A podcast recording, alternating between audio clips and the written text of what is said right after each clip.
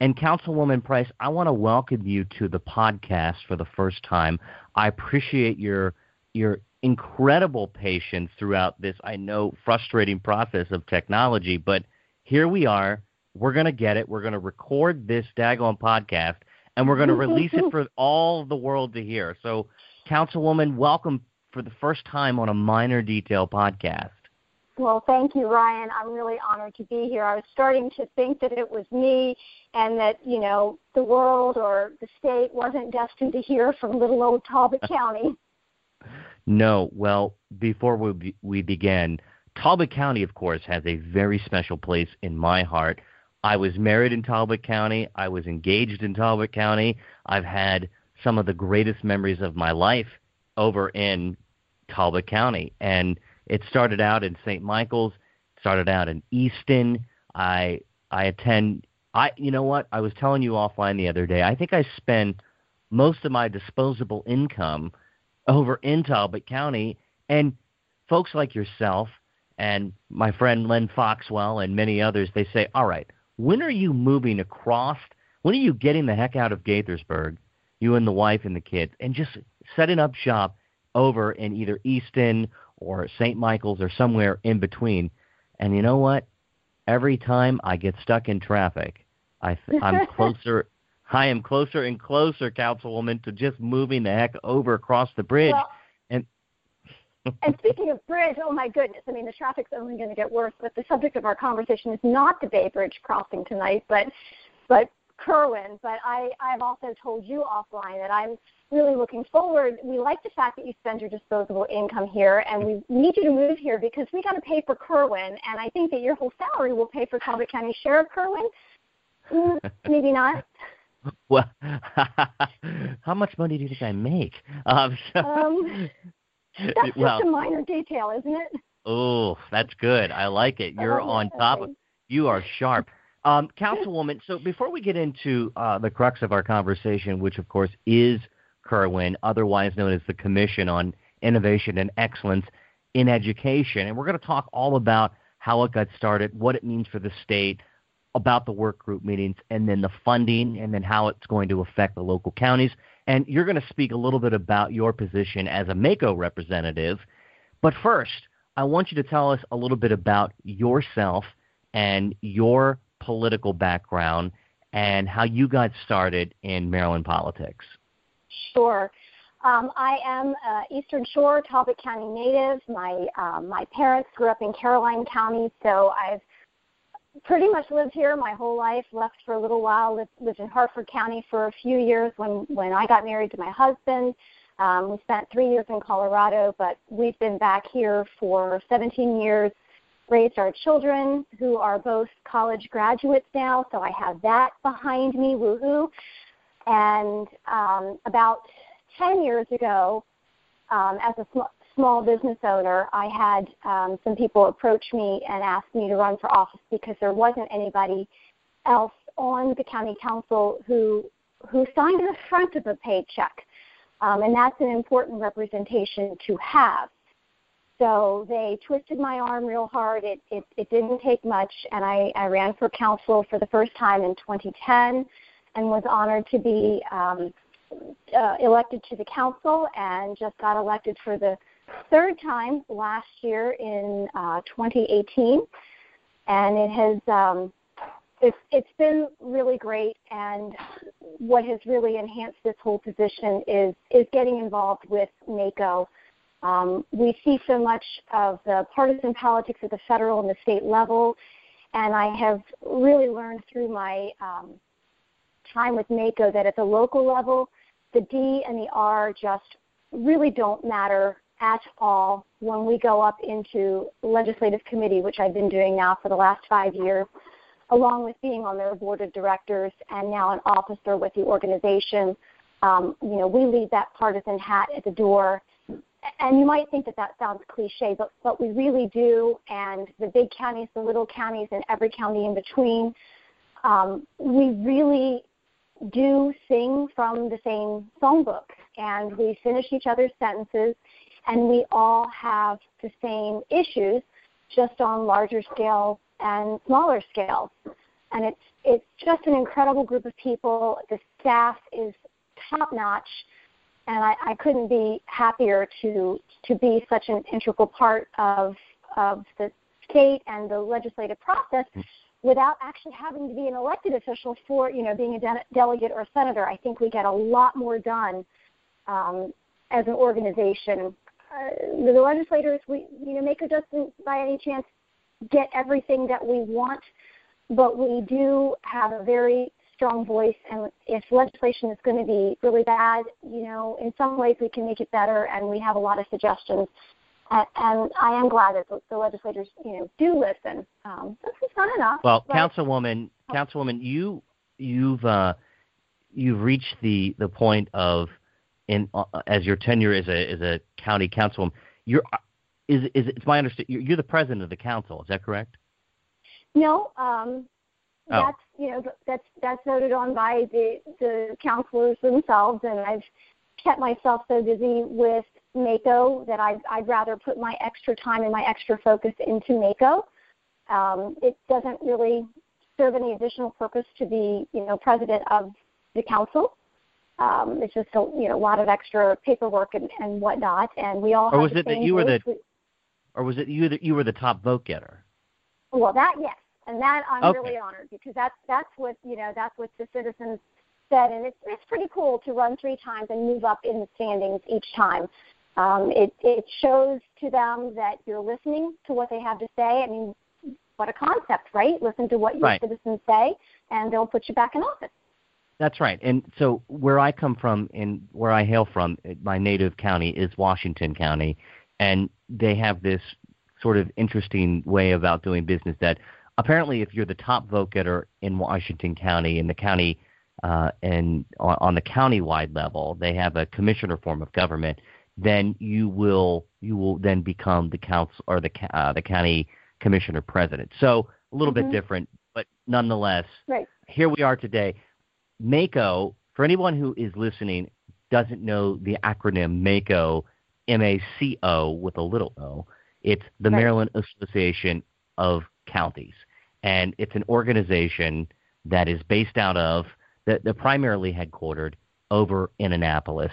And the sole function of MACo, it's a nonprofit, it's a nonpartisan organization.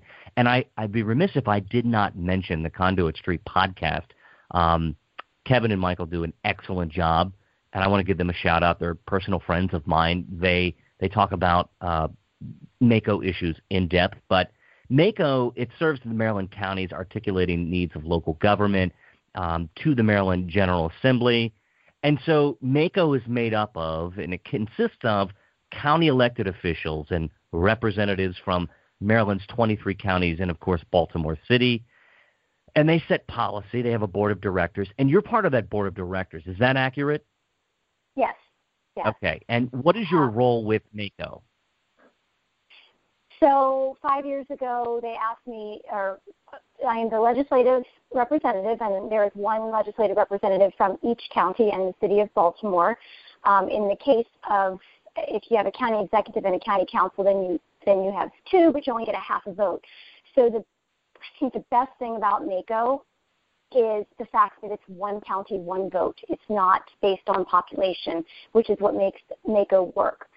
And so being a legislative liaison for Talbot County, but also having been asked to be on the board of directors, and there are 16 members on the board of directors, and we get a little bit more into the the structure of the organization itself, and then there are six officers: president, uh, first vice president, second vice president, secretary, treasurer, and a past president, who make up the executive committee and we get even a little bit more in depth as far as the organization and making decisions on you know employees and, and budgets and things like that which budget should be my middle name because i really am a numbers nerd.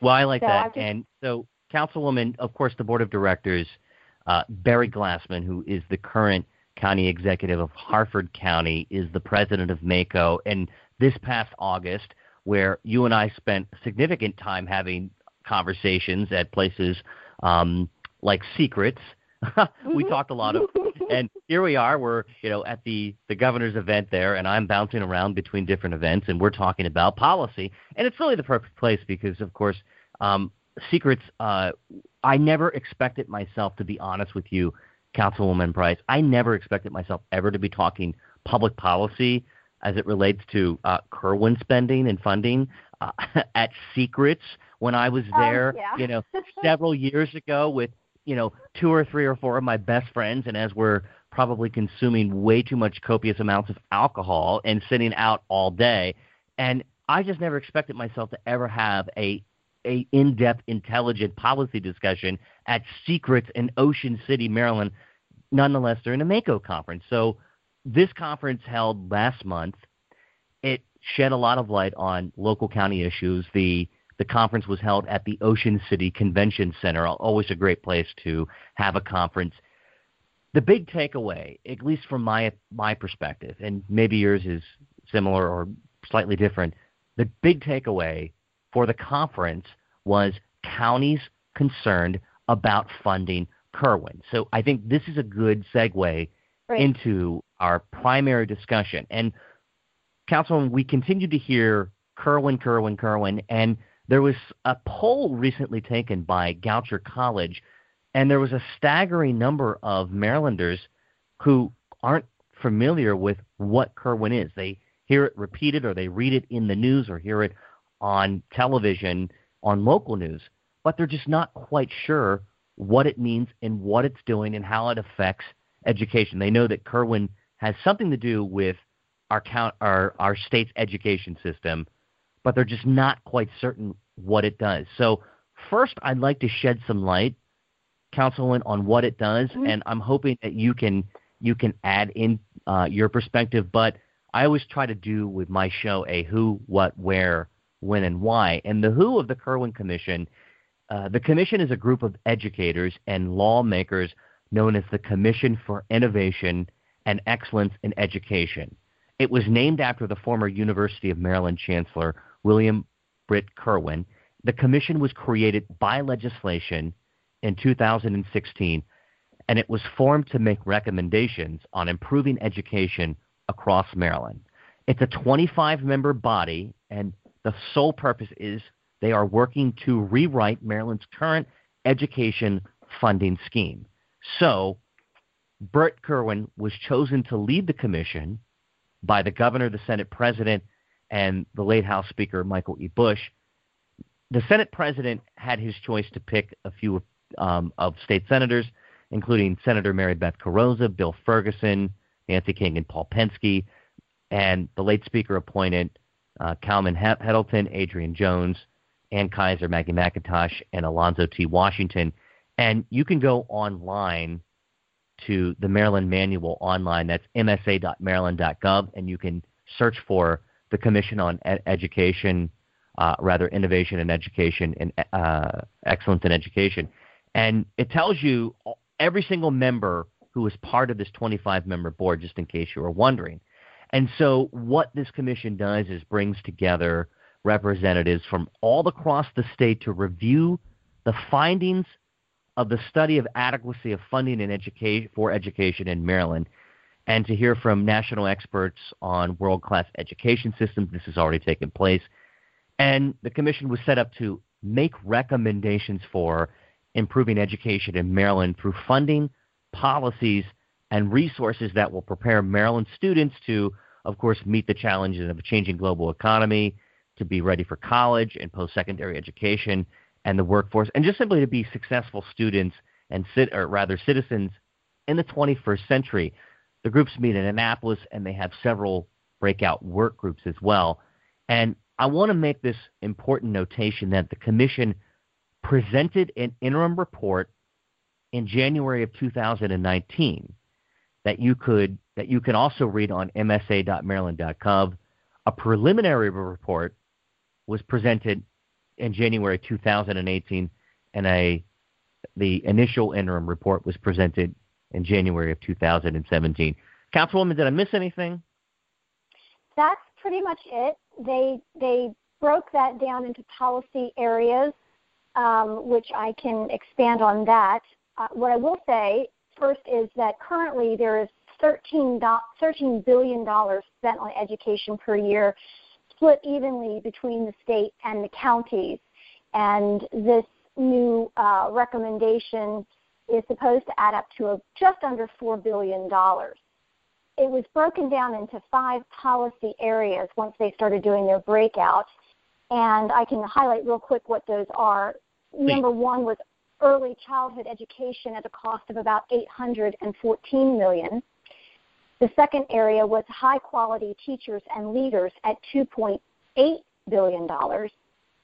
More resources for at-risk students in poverty, which is 2.2 billion dollars, and college and career readiness pathways at 150 million dollars. And then governance and accountability, sadly, only $2 million. So if you did the math on that, that's a six billion dollars, and so you might think, well, where are they getting 3.8 billion? Um, they they do think that there are some cost overlaps and certain things that as you bring a uh, certain group of students up, that you won't have to put as much resources maybe into special education or whatnot. Um, I'm personally not real sure how they're going to come up with two billion dollars in savings when you have, you know, the teachers um, at 2.8 and the at-risk students at 2.2 and then pre-K at 800 million. I, I don't know how you come up with 2 billion in savings, but that's a whole other uh, conversation well, that the legislature will have to figure well, out. Well, and it's a great point, and I, we're going to go into that. And again, the bottom line of the Kirwan Commission was to re it's a redesign of the public school curriculum, the raising of professional standards for teaching, and a redesign of high schools. So it's a fundamental overhaul of our education system, and the commission met and heard from leading experts, and they compared the uh, our school system with, I believe it was four other states, and moreover, uh, the commission calls, as you say, it calls for a massive increase in state spending on education and so we are here today. There is a work group for state funding formula, and that was named back in June. And there's 13 people that meet over that have met and are continuing to meet to review the new state funding formulas for K K through 12. And we keep hearing this number. You said it was almost four billion dollars. It's 3.8 billion dollars. And I want to make mention that during the MACo conference, county officials and I, we all talked about how it's going to affect the county's budget. And I think it's important to note that the governor made a speech the last day on Saturday, which is traditional that, that governors do that, that they usually unwind some sort of policy proposal. And the governor was quite clear in his ideas that he is not going to raise taxes. He will not raise taxes to fund this what he is calling he had referred to it as a some half baked policies and he had also had said that look he's he's not going to he, I think he's dubbing it as the Kirwan tax hike. And and you know what? I, I, I understand it and, and we're gonna get into some of that, but really what tonight we are doing is analyzing what this commission does what some of the recommendations are and your perspective from the county side and the concerns that we're hearing across the state from county leaders who are saying, look, we support these recommendations. We support the mission. We support the work of the commission. But taxpayers are coming to us and saying, how are we going to pay for this? And are there going to be tax increases? What's going to happen? How are we going to be able to fund this. And Councilwoman, I, I just wanted to briefly review with you some of those recommendations. They the commission recommended that we have free full day pre kindergarten for low income three and four year olds. They want to raise standards so all students are ready for college or a career upon graduating high school. And as you mentioned, uh, there is a work group, and they discussed one of the recommendations is establishing a strong accountability system to oversee the recommendations. And so, that's, in addition, that, bar- yeah. that barely made it, though. I mean, it's just when you look at the the cost breakdowns, and that I think is what Governor Hogan's main concern is: is there's not enough accountability. Um, you know, counties are stuck in the middle of this whole debate over accountability too. And if the state passes a new law that says each county must, as in mandate, as in you don't have a choice, pay right. a share of all these new programs, where is there any accountability for the school boards? So, for example, if our county's Parks and Rec department isn't doing a good job and they're not performing, we can cut their budget or we can move money to a different project. But if every penny of the school budget is mandated by the state, what role is there for the counties anyway? Well, that's a and for for everyone who's listening, who I'm sure is astute to understand how, state and county funding works, um, there's uh, there's an acronym called MOE, or otherwise known as maintenance of effort. Laura, do you want to explain maintenance of effort? Sure. So back in 2012, um, there the, the legislature, while they were also debating the teacher pending teacher pension funding shift to the counties at the same time, and we never dreamed that we would get both. But there were some counties who, um, and there's a foundation number, and I can, you know, we can talk a little bit later about foundation, and and, and that's the one number that we have seen is what the foundation number is going to go up uh, go up to, which is the base level of funding for every student, no matter what, before you have add-ons for free and reduced meals and areas of poverty or special education or various things. And maintenance of effort is a law that was passed that said you must fund at least as many dollars per pupil as you did the previous budget year. So if you funded $10,000 last year, then next year you have to fund at least that much. But what they also put in was a five year rolling average, and they're going to look at the counties that are below that state average. And so if you are not at that state average, then you automatically pay an escalator of up to 2.5%. So as the bottom 12 counties get on that escalator ride, then they go up and then someone else falls behind. So it's kind of like a hamster on a hamster wheel that it's it, it's constant. You no county you know, one county might start to catch up and then another county falls behind because it raises the whole average. And so um, you know, there are counties that that end up increasing by millions every year, um, whether they need it or not. And so again, it's it's an accountability thing. We're never looking at zero-based budgeting. And that very same year, they also shifted uh, a large portion of the teacher pensions over to the county, which then also got it added in to maintenance of effort. So it was it was a huge increase. And I don't, you know, in, I've been attending all of these funding meetings even though I'm not a part of this work group, I'm just going and being a cheerleader for, for Barry Glassman, who's there all by himself because there's only one county representative on this work group, and honestly, on the entire Kirwan Commission itself, only two of the 25 members were county elected officials. And yet there's this assumption that we're going to get half the cost, that the costs are going to be split maybe 50 50 with the counties. Let's Um, talk again. Let's just. Okay. I just want to touch back again on the recommendation, so we understand, so anyone who is listening understands what it is that that 3.8 billion dollars would be accountable for, and what it would Sure. be spent on. And we're looking for more money, so the council is looking for more, uh, rather the commission is looking for more money for schools where many students live in poverty, they're looking for transparent governance and accountability, which is ironic considering that they went into closed session uh, uh, about a week half, half ago. They're looking for more. yes, and I want you to speak to that in just a moment. They're looking for more resources for at-risk students, better teacher training, higher salaries for teachers, better college and career readiness, and again, full full day education for three-year-olds and low-income households, universal pre-kindergarten and for four year olds, which would add up to a price tag of roughly $3.8 billion. And of course, again, they looked at other school districts around the country and they studied, uh, they heard from many experts. They, I believe they looked at school systems, um, was it Massachusetts, New Hampshire, and two others, I believe. Maybe one was Connecticut. But Ryan, they went out of the country and they kept hearing from a gentleman who kept talking about Singapore.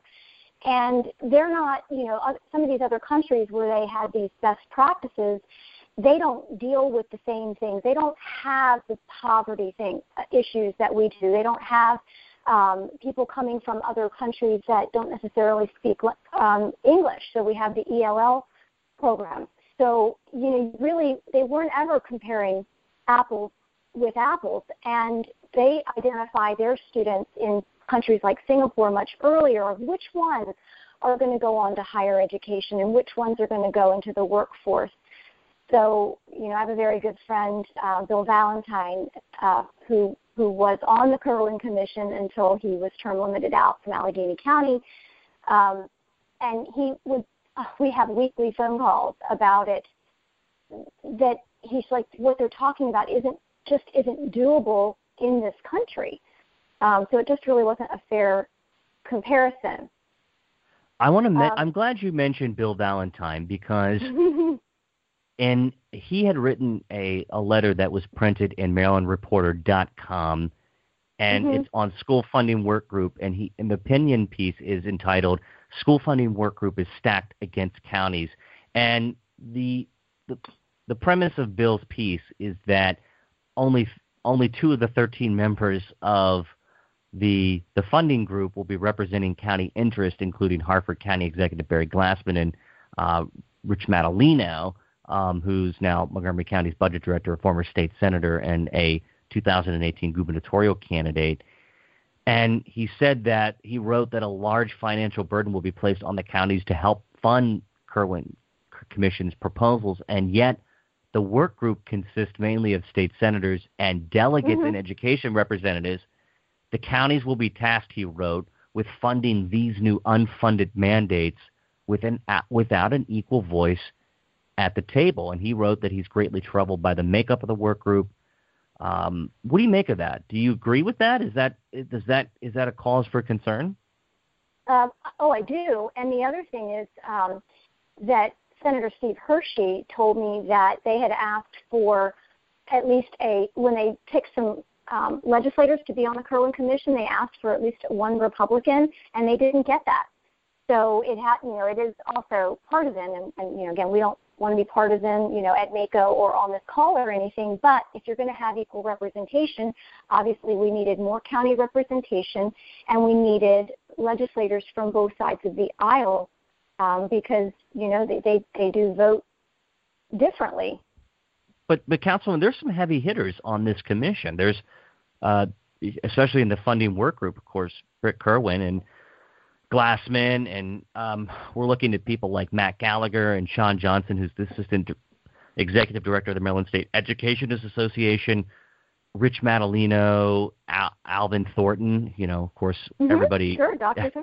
Yeah, Dr. Thornton, well, who. Uh, sure, yeah, go ahead. that that legislation, you know, that they when the last time they tried to overhaul education 17 years ago, that was passed, but with no funding source. And correct, you know, lightning strikes again. It's they're doing the same thing. So far, you know, the the Kirwan Commission has been meeting for almost three years, and they have not shared even a single piece of paper showing how it would work. So we, the county, but really everybody, are left guessing how this is going to go. And now they've added two more work group sessions, and they still haven't shared a single piece of paper. That's a great point, and I'm glad you brought that up because that leads us into the next portion of our discussion. Is that all based on all of these recommendations? And of course, I had follow I I followed this commission, I think, somewhat closely. I'm sure there's a lot more that I could learn. Admittedly, I did not attend the meetings, but I did. I have been following uh, the, the, the conversation and the recommendations. I've read the report, and I would encourage anybody that is listening, who is listening to read the report, read the Commission's actual 2019 uh, interim report. It's called the Maryland Commission on Innovation, Innovation and Excellence in Education, interim report, January 2019. In look, if you can if you can make it through 243 pages, good, good, you should, and and this will really lay out what Kirwan is doing now. It's hard to argue, and I'm going to just talk a little bit about the politics. I think it's difficult, Councilwoman, to argue anyone to make the argument to say, "Oh, we don't need this. This is not something we need." All of these issues are majorly important. Now we can disagree over whether we think three-year-olds should be in universal pre-K. Personally, my kids, I don't think I'd want my three-year-old in in universal pre. And this is the time for them to be at home or in another in learning environment. But that's our decision. That's I'm not saying that has to take place on on behalf of any other parent. This is my wife and I's decision how we want to educate our kids. And well, let, let me say what one flaw might be with this. Okay, so when we start talking about teacher pay, there's a minimum base salary of sixty thousand dollars. But did you know that that applies to pre-K teachers? Now, I mean, yes, I'm with you. I was able to stay home with my children, put them in, you know, something that was a couple hours a day when they were three and four years old. And so I did my wife. Parents, right. Not all parents have that luxury. But really, do we need to put the, a pre-K teacher on the same uh, certification as someone who's teaching our elementary, middle, and high school students? So, I mean, I think that's something that's really blowing up the cost. And these teachers they all, aren't all going to fit in our school systems, in, in our school buildings. So we, they know that they're going to have to use private daycare providers, churches, other places like that. But all those people are going to have to get certified to teach three and four year olds, and they're going to get the same pay as someone teaching our kids that in high school. So I, I, you know, so when a, you think about a, the recommendations, could they have got accomplished some of the same goals but not without as much expense. So that's just one example. It's a salient point, and I think that most Americans, I believe, agree that teachers should be paid more for the fruits of their efforts. It's not an easy job. We all can that that is readily apparent. Teachers go so far above and beyond, and we're very lucky in Montgomery County, where our kids go to school, to have some of the best schools, really, in the state of Maryland and I'm I know that as we are very hands-on parents, we are actively involved with our kids' education. Education doesn't stop in their classrooms, just as the same as with your children. It it, it mm-hmm. they they're educated at home. We're constantly reinforcing their, with their teachers. We have a great relationship with our teachers. So I, I'm just speaking parenthetically, but sure, we can't argue. We, we, we can't argue that they're, they're, that Maryland schools need to be upgraded with not only some of these recommendations as well as the curriculum, but there's somehow in every discussion that we have, it's partisan politics that takes center stage instead of actually focusing on the numbers, the funding, and the recommendations themselves. And so, uh, what I've been witnessing, and I'm sure you have as well, because it, uh, we we read social media. I'm on Twitter a lot. I'm on Facebook a lot, and I see people, you know, blasting the governor. I see the Maryland Democratic Party releasing email blast after email blast to their network to to blame the governor for failing to shortchange education, blaming the governor for this, this and that. And that's fine. I understand that position because the governor has taken a firm position that he is not going to raise taxes but we lost we lose the real I, I would say the the real meaning behind this commission when it when partisan politics has overtaken it. And we see these back and forth tweets between state senators republicans and democrats. And education to me is so obviously nonpartisan. But the legislators down in annapolis who are going to go back into session in January, Councilwoman, I think it's fair for all of us to say, hey, look, you support these recommendations. In a sense, many of us do. But every single legislator should be put to the task of explaining how they will pay for the cost of Kirwan. That is not an unreasonable question. It is not a ridiculous question. And I it's not even a ridiculous question to ask the Maryland Democratic Party who's releasing email blast after email blast that targets Governor Hogan for his position on Kirwan to say, hey, listen, Maryland Democrats and Maryland Republicans, but, but Maryland Democrats specifically, you guys support this this Kirwan Commission funding. Okay, great. Tell us how you're going to pay for it. Taxpayers want to know. How, how, about I give you a uh, Reader's Digest version of how um, the wealth formula works and about what the average property tax rate is and explain Great. how the governor of course, he doesn't have to raise taxes because guess who's going to get to raise taxes, and it's going to be all put on the counties. Break so it down, Councilwoman. Break it down. All right, this, this is where I, I, I go to town. So the wealth formula. So you would take um, property tax assessable base, which is about two thirds of the formula, and your net taxable income, and you add those two numbers together and divide by the number of students in your school system. And that is where you end up getting the wealth formula. Some counties, um, and full disclaimer here, you know, some people might think, gosh, why is Talbot County on here talking about wealth formula? Their tax rates are far too low and, and they're just rich and, and they should tax more. So I just I should have given the disclaimer at the beginning of this um, call in that I am here to represent MACo and the 24 jurisdictions as a whole and not Talbot County. So, you know, a county like Talbot, though, we pay 75% of the school's total cost, um, and the state's only picking up 25%. And a, and a county like Caroline is the complete opposite, and everybody else kind of falls in the middle. But you have to look at it as, as a whole. So, and the property tax rates. Okay, so the counties have two major revenue sources that make up about 85% of our total funds property, and income tax.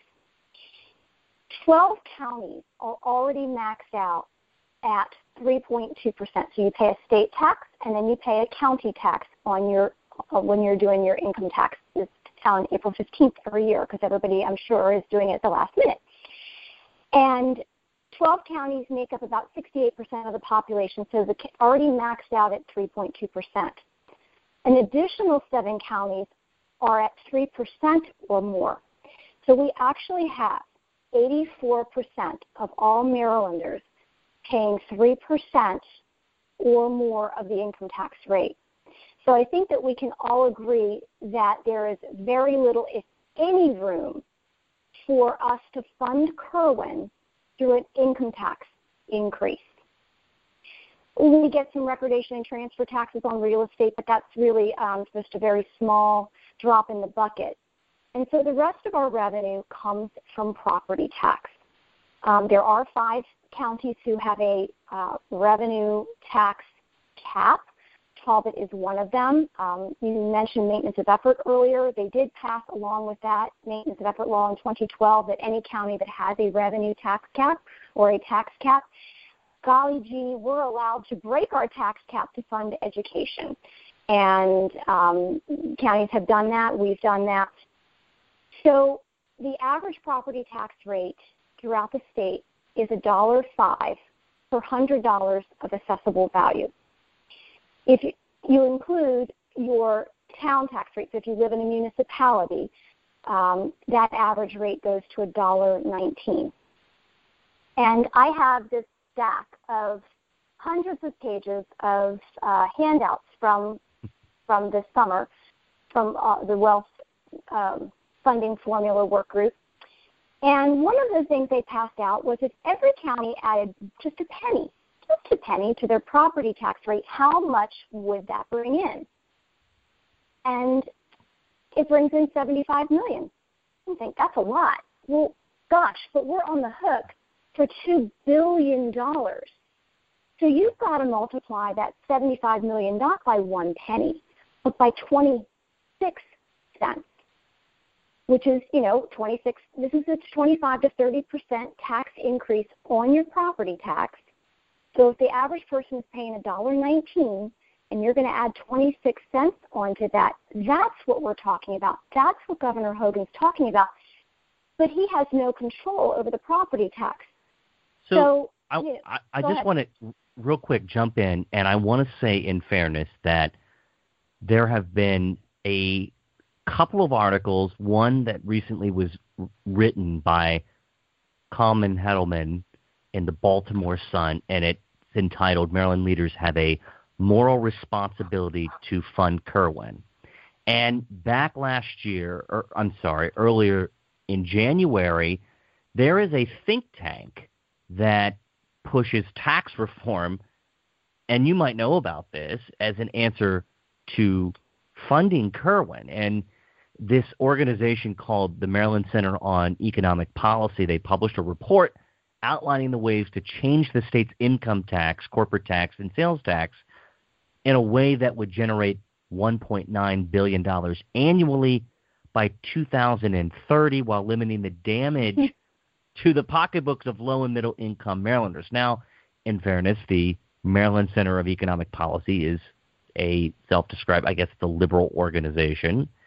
And so the commission, they broke down its funding recommendations of changes in the tax code that would primarily affect business businesses and wealthy residents. And they said that would generate $560 million. And they said that changing the state sales tax to include a tax on services and online services, Councilman, which would generate 460 million, uh, that they say that that figure would partially be offset by an increased by increased tax credits for lower income families. And then another bullet point of their proposal is restructuring the state's income tax to lower tax rates for low and middle income residents while raising rates at higher tax brackets. So they want to reform the, the tax system. Now, another uh, Ms. Kalman Hettleman, whose letter said that we have a moral responsibility to fund Kirwan's price tag, the $3.8 billion. And he goes on, you know, they talk about the real issue is whether elected officials will have the political will to do so. Well, I, you know, it's not necessarily the political will. It's just that uh, do we have the money? And and that's the point. And we, we have to be able to find real and uh, I guess it, authentic ways to raise capital. And and it's and this he argues that tax measure, measures could substantially boost revenues. Now, I keep hearing from supporters of the plan that they keep reiterating the point that legalizing of recreational marijuana, um, restoring the millionaire estate tax, and sports betting, and some sort of carbon tax is going to be able to fund Kirwan at its current listed price tag. Councilman, what do you make of that? Is that is that even? Re- I mean, if we legalize marijuana in the next session, and of course Kirwan will be phased in over ten years, okay, the, the funding that is. It, it would would recreational marijuana be able to cover the cost alone of of Kirwan's price tag? No, no, it wouldn't. And you know, you've got all kinds of other issues. I mean, you can you can debate that issue, but there, when you do that, there is going to be other uh, factors that come into that, and, and it's not going to be pure profit. Let's put it that way. But you know, the state might think that through their natural growth in revenues, despite the economic downturn that's coming, and you know, future spending does outpace their future revenues, and shifting from other areas that they can pay their two billion dollars. You know, the state does have the ability to raise new revenue you know, in the form of the casino revenues or the recreational marijuana, which will be on the ballot in 2020 and, and probably pass. But that's their half. And if, you know, if all along the process, you know, the state leaders have seemed really committed to doing all these great things for the schools across the state. And I'm not sure why we're taking, we're all taking for granted that this has to be funded by the counties at all. Why should it be funded by the county government?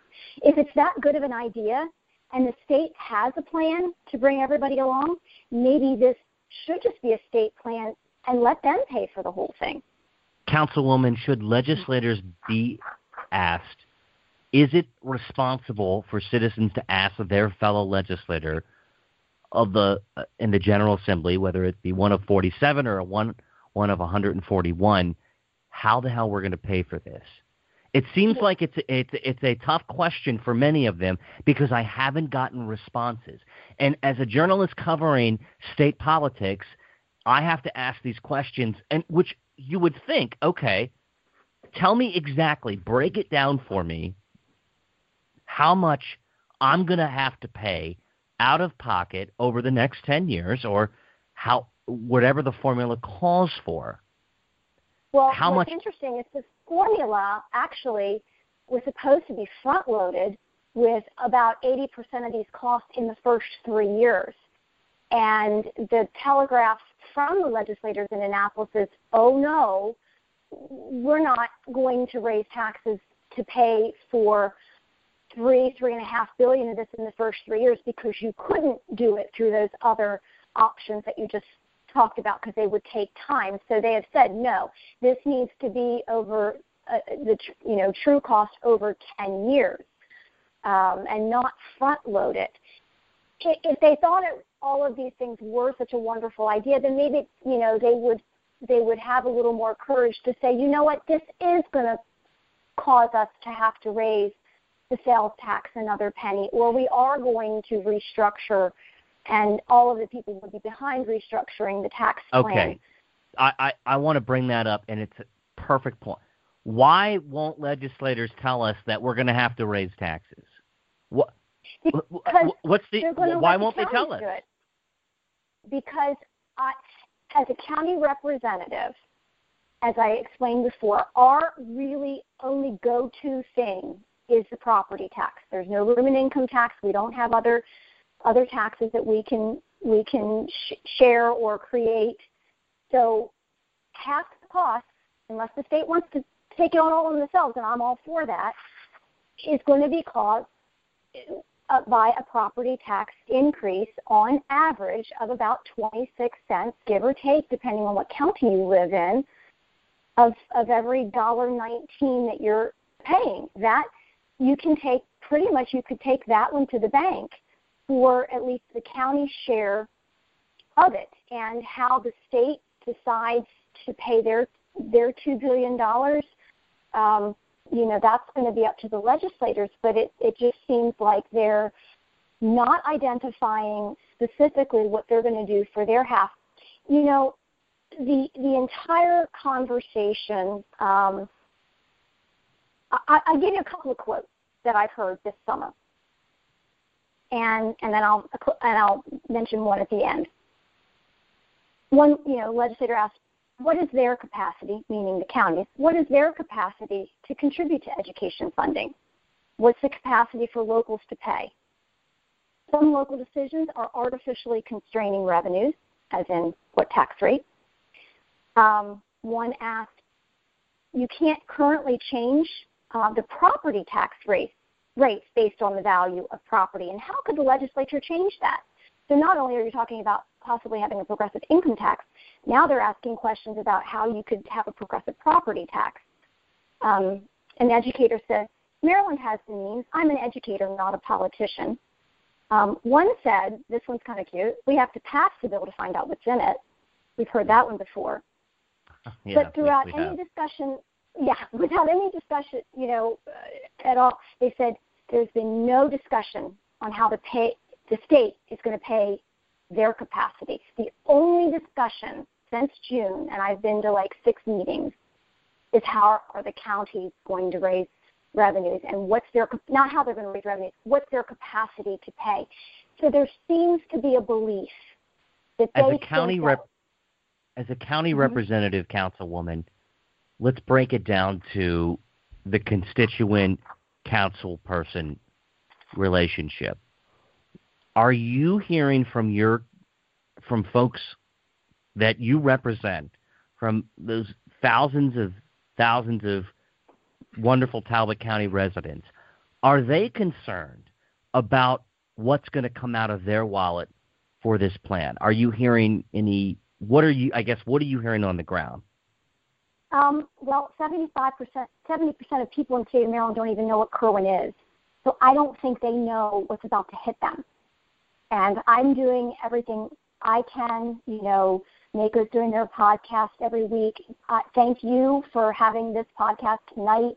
Um, I've been writing articles. People have been writing articles. We're all trying to get the message out there. For those who have heard about it, and I, yeah, sure, they're very concerned. And, you know, in, in a county like Talbot, which has the highest number of retirees in the state of Maryland, they're going to vote with their feet and they're going to leave. So Maryland has a tax problem. It, Maryland is one of the highest tax states. Um, people don't want to retire here, and you know Hogan has tried to attract people here. He's trying to attract, you know, open for business, um, and you're trying to attract other companies to come here so that we can increase our revenue. But if all this comes along with this, you know, massive tax increase, which there's no way around it, not only are you going to maybe cause people to leave, but you're also going to have a much harder time attracting anybody to, to come to the state to live here. So let's talk quickly about the, the the funding work group. You have been attending these sessions in Annapolis, and the the work group is it's technically an informal group, and you know, it's been acting like a public body. What do you make what do you make of the decision for the Kirwan Commission to go into closed session? Uh, was it last week or two weeks ago to begin hashing out these funding formulas?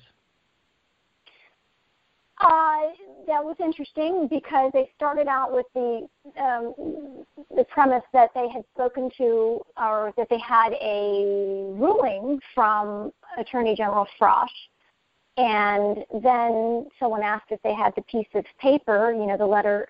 The letter, no, didn't have that. So it was it was a more informal conversation. And you're right, they had acted like a public body. They checked on a technicality. They are they are not.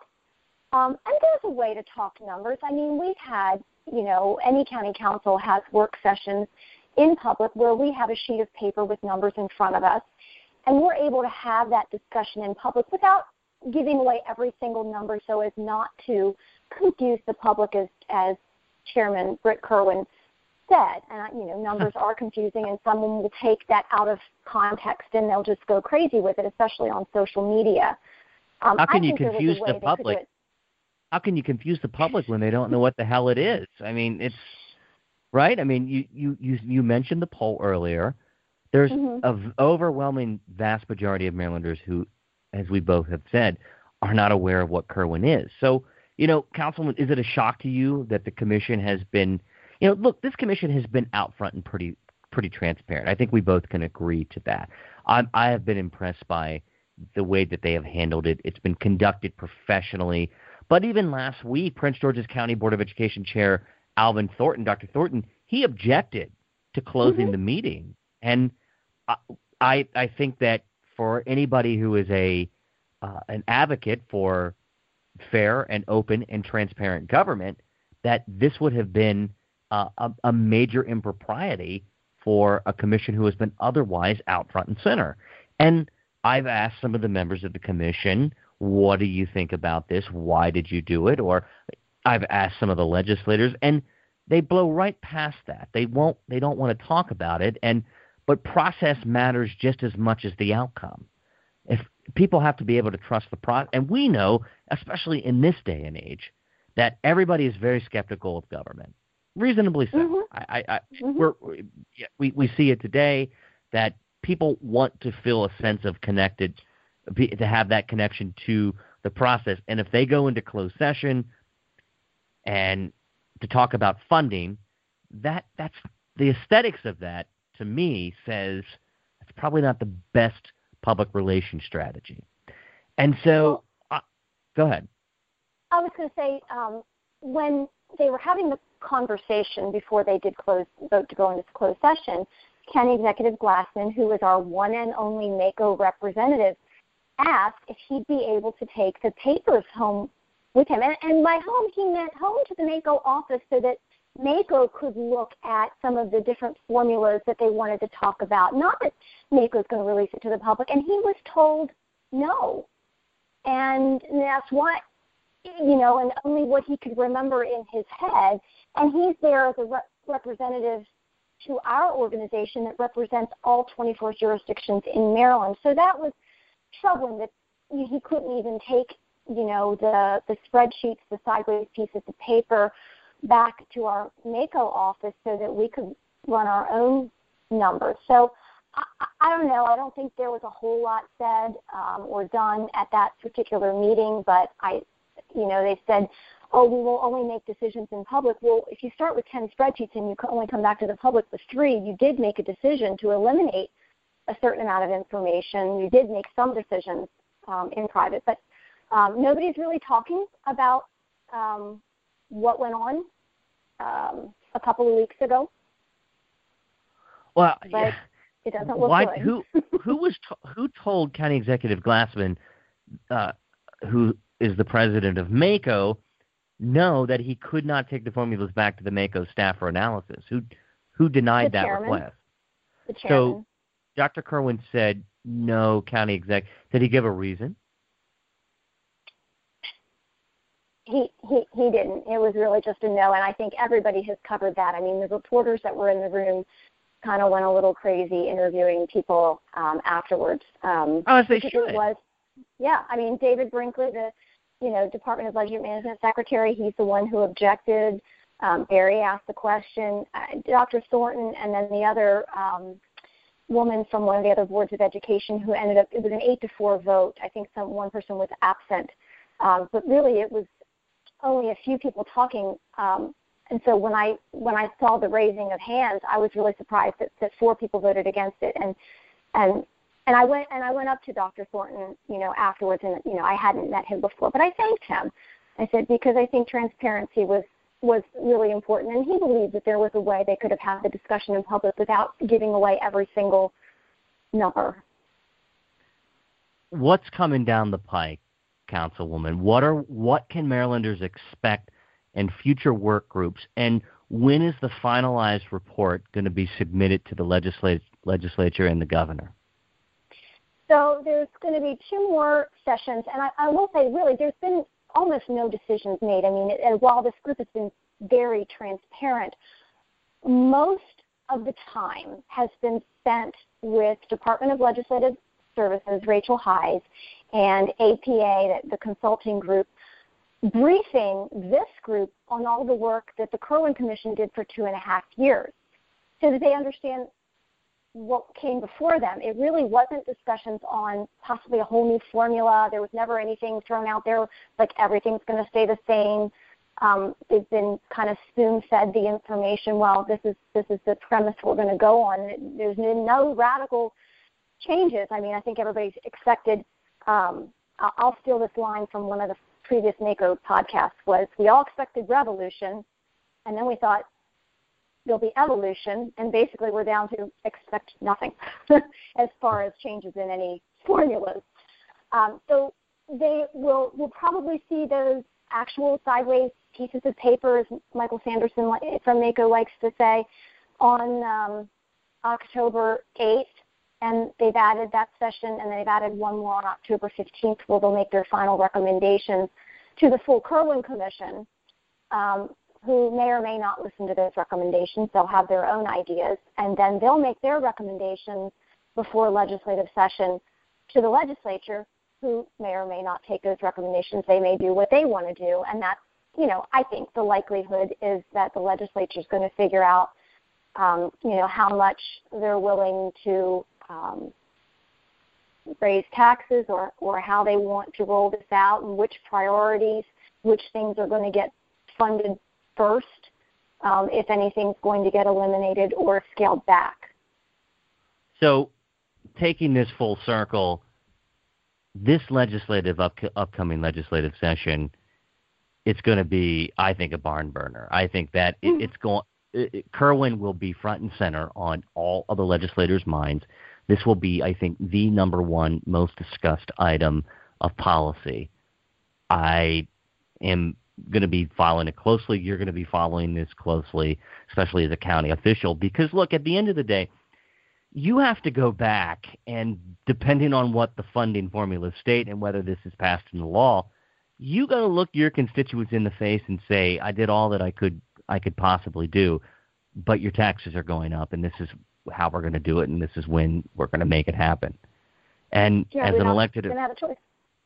and as yeah, and as an elected official, you know that's not an easy discussion. It's not, and you have a group of engaged Talbot County citizens. I know that, and here in Montgomery County, look, Maryland's an, an activated and engaged place. Now, some of these numbers in the latest poll do concern me that people aren't familiar with it, but then again, it is legislators have an obligation to, I think, in part, run a public relations campaign to explain what's on the docket. For instance, today is October 1st, 2019, and here we are where there's a bunch of new laws that went into effect. Mm-hmm. And I think there's people, I, I talked to several people today that said, hey, I was at this convenience store, and there were signs up that I kids couldn't buy cigarettes until they were 21. And I said, yeah. They're like, well, we didn't know anything about it. And I'm thinking, well, how are you not paying attention? That's been it's been all over the news. It was a big ticket item during session. So, but see, you and I are po- you and I are policy wonks, and we follow this stuff, and and the average person doesn't. They don't, you know, newspaper circulation is obviously way down. People don't read that. Um, they get sometimes they get misinformation on the internet, and they're really just trying to live their lives and keep their heads above water. They're not following this kind of stuff. That's fair. I I agree with that, and I have to remember that um you and I are probably uh, uh I, I don't want to sound elitist, but I think we're part of the minority here that I'm I'm an active news reader. I'm an active social media news follower, and and I write. Look, I write the news. I that's what a Miner Detail does. That's what this podcast does. My job is to stay up on top of the news so I can break it down, and people who may uh, just want to listen to what's going on can tune in and can hear whole, little old Laura and Ryan talking about this. So, Laura, I think we've had a, a long, successful discussion about what Kirwan is, the funding. Uh, I guess I, I would call it some of the concerns around the funding, but I'd be interested to hear more of the legislators release their personal plans to fund this. I, I really hate to I really hate to think that that that it would be turned into a, a partisan weapon. I don't want that to happen. I, I hate to see you know the Republicans and the Democrats releasing these email blasts and they they just want to attack the governor or they just want to attack the other side. Yet we're losing out on the real discussion is the financial discussion. We always have to bring it back to the numbers. And you know, the Maryland Democratic Party is welcome to release whatever email that they want, but I do believe it is an incumbent upon them. It's an obligation of them to break it down and say, "Hey, listen, this really isn't about politics, but this is how we are going to pay for it." And I think it's it's a it's a profoundly uh, unpopular sentiment to discuss. It's a profoundly unpopular idea to talk about tax increases. Hard sell. It's a hard sell to Marylanders, and but we've got to be honest with people. That's why that's why I press some of the legislators, and that's why I press you know the, the chairman of the Maryland Democratic Party, who I, they I'm not there. They know that um, that I'm going to keep asking questions, and they are not my biggest fans. It, it doesn't matter. But it just all comes back to what's most important for Maryland taxpayers. People like you and I who are going to be footing the bill for this, this, these education recommendations, and we deserve to know. We deserve not to be BS. I don't want to be sold something. I just want you to tell me how much I'm going to have to pay and how you're going to do it. And legislators can champion this, these plans all that they want. Great, they're excellent recommendations. Sure, they did the work. The commission did its job, and you can. It makes for great politics because how really do you fight fight back against education? Well, then again, if you're Governor Hogan, I know that he is.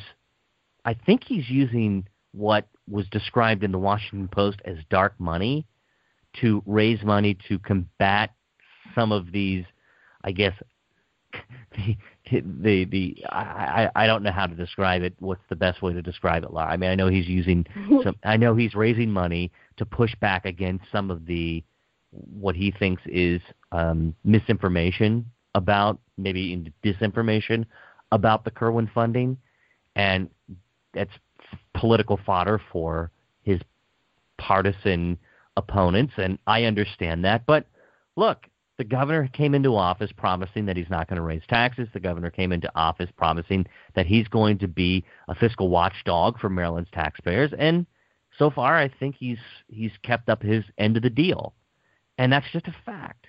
And so here we are today. And if there is a will to pass it, great. Just tell us how you're going to pay for it, and I'll let you have the right. final word.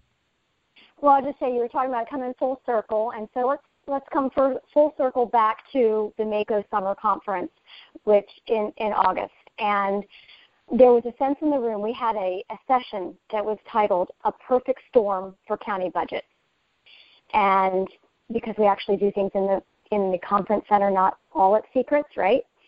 And the panel talked about the looming structural deficit in the state budget, and those types of things often turn into cost shifts for the counties. You know, for example, the loss of highway user revenues, and I could go all day on that, where we lost 90% of our funding.